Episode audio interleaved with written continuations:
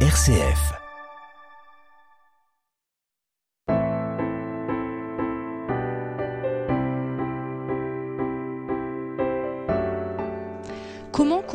Combattre le mal qui frappe au hasard n'importe où et n'importe quand Si personne n'a pu encore répondre de façon euh, satisfaisante au mystère du mal, les récits bibliques ou littéraires nous apprennent que nous ne sommes pas seuls face aux épreuves euh, infligées euh, par la vie.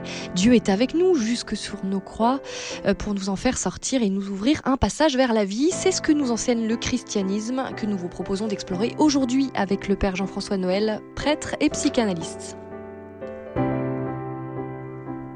Psy Espi avec le Père Jean-François Noël, Dialogue RCF. Bonjour Père Jean-François. Bonjour Sophie. Alors, dernière émission aujourd'hui hein, consacrée à ce mystère euh, du mal qui frappe aussi les gens bien. Alors, le mal qui frappe les gens bien, qui crée une perte de sens. Comment, selon vous, on peut faire face à cette perte de sens euh, finalement d'un mal qui frappe au hasard et qu'on ne comprend pas? Par, le, par la lutte, le combat, euh, la révolte, euh, le non-consentement. Euh.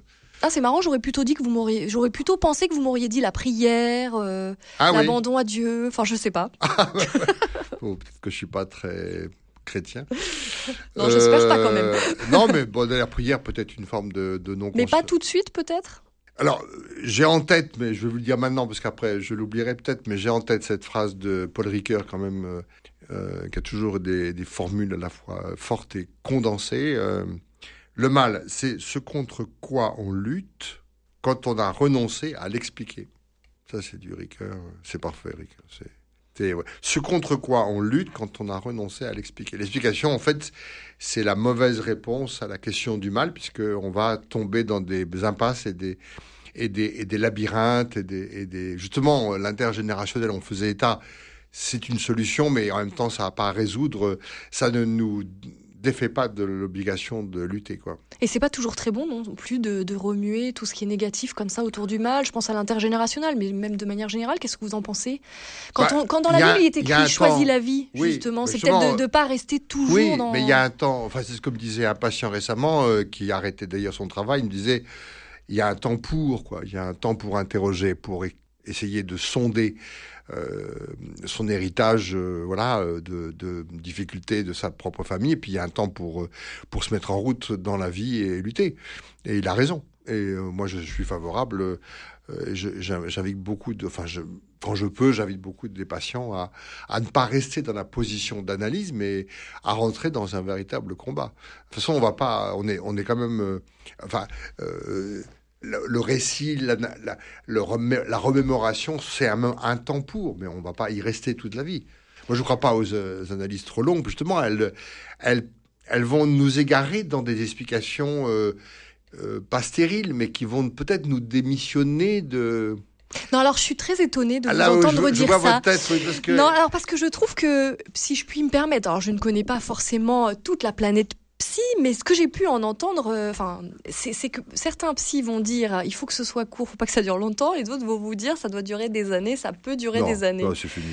Peut-être pas de règles aussi, non?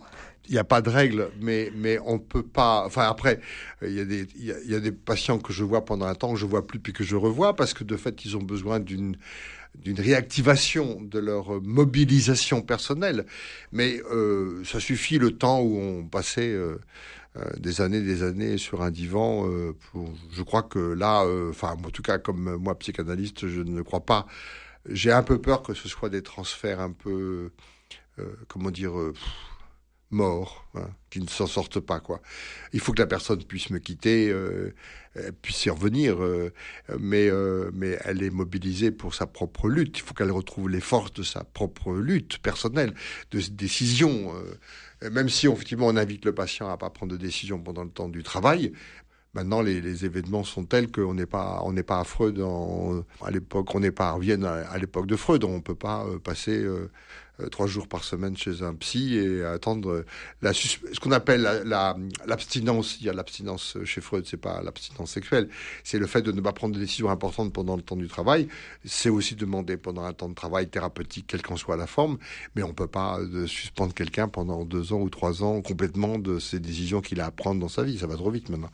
Et puis, à mon avis, il faut, faut, faut pratiquer, il faut, faut trouver des thérapies à la fois, non pas plus brèves, mais par tranche, par exemple. Enfin, faut travailler différemment. Euh, sinon, de toute façon, on, les psychanalystes, on va se faire doubler par euh, les gens qui veulent des thérapies plus, plus efficaces. Même si c'est un, bah bon, c'est un autre débat dont on pourra parler. Bon. Alors, il n'empêche que, il n'empêche que, euh, on n'est pas dispensé de retrouver ses forces et son, et son choix de la vie, comme vous le disiez, du Deutéronome, de rechoisir la vie au cœur même des attaques qu'on peut subir euh, d'un mal qu'on a, euh, qu'on a, dont on a hérité sans le savoir, ou d'un, ou d'un mal qu'on, qui nous attaque, qui est une épreuve qui vient de traverser. L'analyse est, un, est, un, est un, une parenthèse pour mieux lutter à l'intérieur de notre propre vie. Alors on va revenir à la position du christianisme, mais j'aimerais euh, revenir quelques instants sur le livre de Frédéric euh, Lechterflack, Pourquoi le mal frappe aussi les gens bien?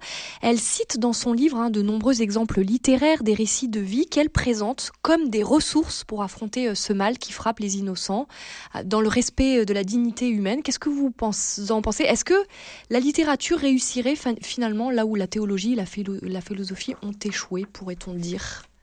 C'est une drôle de formulation. Je ne m'attendais pas à ça. Pourtant, c'est vous qui m'avez euh, parlé du livre. Hein. Oui, oui. Euh, que dire, j'ai lu et relu avec beaucoup d'intérêt parce que. En Mais voyez les récits de, de les récits je, je, pense que là où elle a raison, elle a raison, c'est que euh, les histoires, les contes, le roman sont des tentatives de non pas de résolution, mais de, de, de chemin tracé pour nous aider à vaincre le mal. Voilà. Et euh, c'est d'ailleurs, euh, je l'ai dit déjà à, cette, à ce micro, euh, c'est pour ça qu'on raconte des histoires complètement fausses aux enfants, enfin fausses, en tout cas des contes, les contes et légendes sont faits pour, pour aider les enfants à traverser leurs propres épreuves. Ça, c'était euh, voilà, c'était là qui prouvait la, nécessité des contes de fées pour que les enfants, on raconte des histoires aux enfants, pour que les enfants élaborent, euh, élaborent des solutions. À, alors, Trouve des ressources et pour les, pour, c'est pas valable pour les adultes aussi? Bien sûr. Mm. Bien sûr. Et d'ailleurs, euh, c'est une des belles choses de Freud, c'est que la culture, enfin, dit Kultur en, en, en allemand, dont d'ailleurs religion fait partie, sont mille et une tentatives de réponse par rapport à. C'est pour ça qu'il faut lire des romans, qu'il faut voir des bons films, qu'il faut aller voir des, des tableaux. C'est aussi thérapeutique de faire ça? Bah bien sûr. Moi, c'est la première chose que je propose à mes patients, c'est de reprendre la lecture. Ah, c'est votre prescription à la fin d'une séance? Bah, euh, Ou de, des bons films. Il y a des films euh, dont on sort abruti parce que parce qu'il s'est rien passé et que voilà. Et puis des films qui vous font élaborer. Euh, sur des drames, je veux dire, euh, même des séries qui sont très bien faites pour ça, euh, pour que la fiction m'aide à formuler ma propre réponse. C'est ça la culture. Un tableau de peinture, une pièce de théâtre, enfin vous, savez de quoi nous parlons, et puis d'autres formules ont été inventées pour que l'homme voit et projette sur un, dans une histoire fausse. C'est pas vrai que euh, Médée veut tuer ses enfants. C'est complètement inventé. Mais, mais beaucoup de, il arrive que des mamans euh, soient poussées à, à, à, craindre en en elles-mêmes, de trouver des pulsions euh, infanticides, par exemple. Mais je pense à un cas extrême comme le théâtre antique, voilà, euh, Médée, mais aussi des choses plus. et le théâtre a été inventé pour réguler nos passions.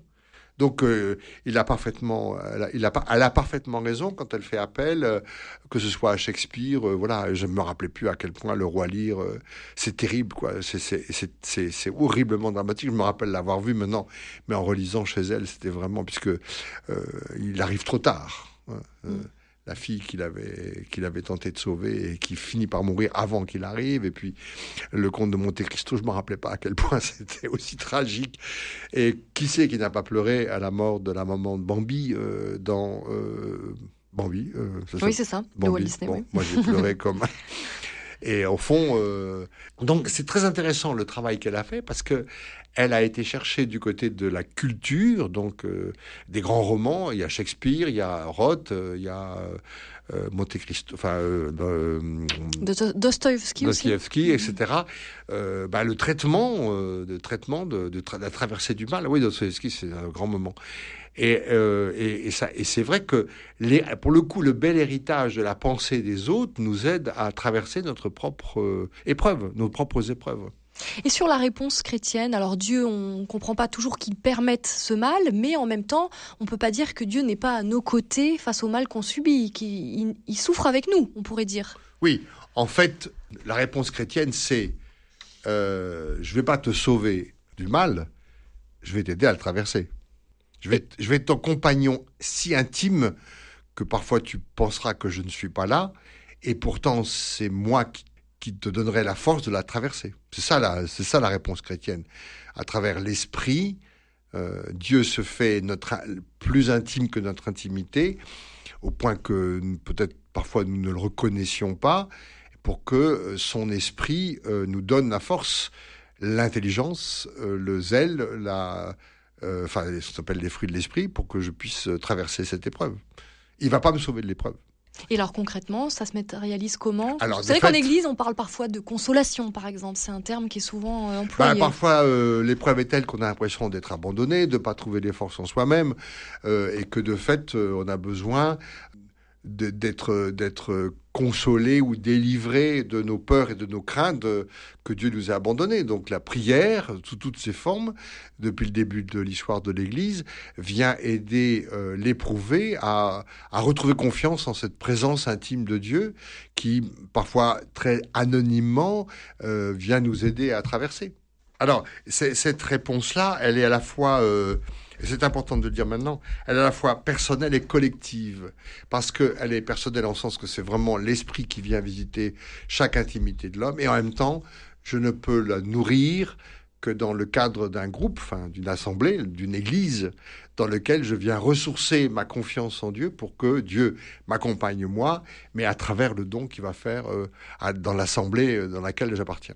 Donc on a envie de dire aux auditeurs, revenez dans les églises, parce que souvent, bon, ils sont un peu désertés quand même. Ben, de fait, euh, oui, mais bon, même si j'aime pas, euh, j'aime pas l'idée, euh, venez, venez, venez, venez, ça fait un peu quand même un peu vente aux enchères ou je sais pas quoi, commerce là. Mais euh, on- un bon, un chrétien isolé ne peut pas se trouver, ne peut pas se ressourcer et retrouver la force dont il a besoin pour traverser ses propres épreuves. Voilà.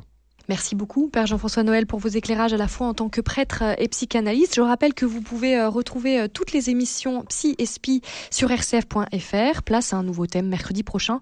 On vous donne rendez-vous à 11h. Merci de votre fidélité. À très bientôt sur RCF.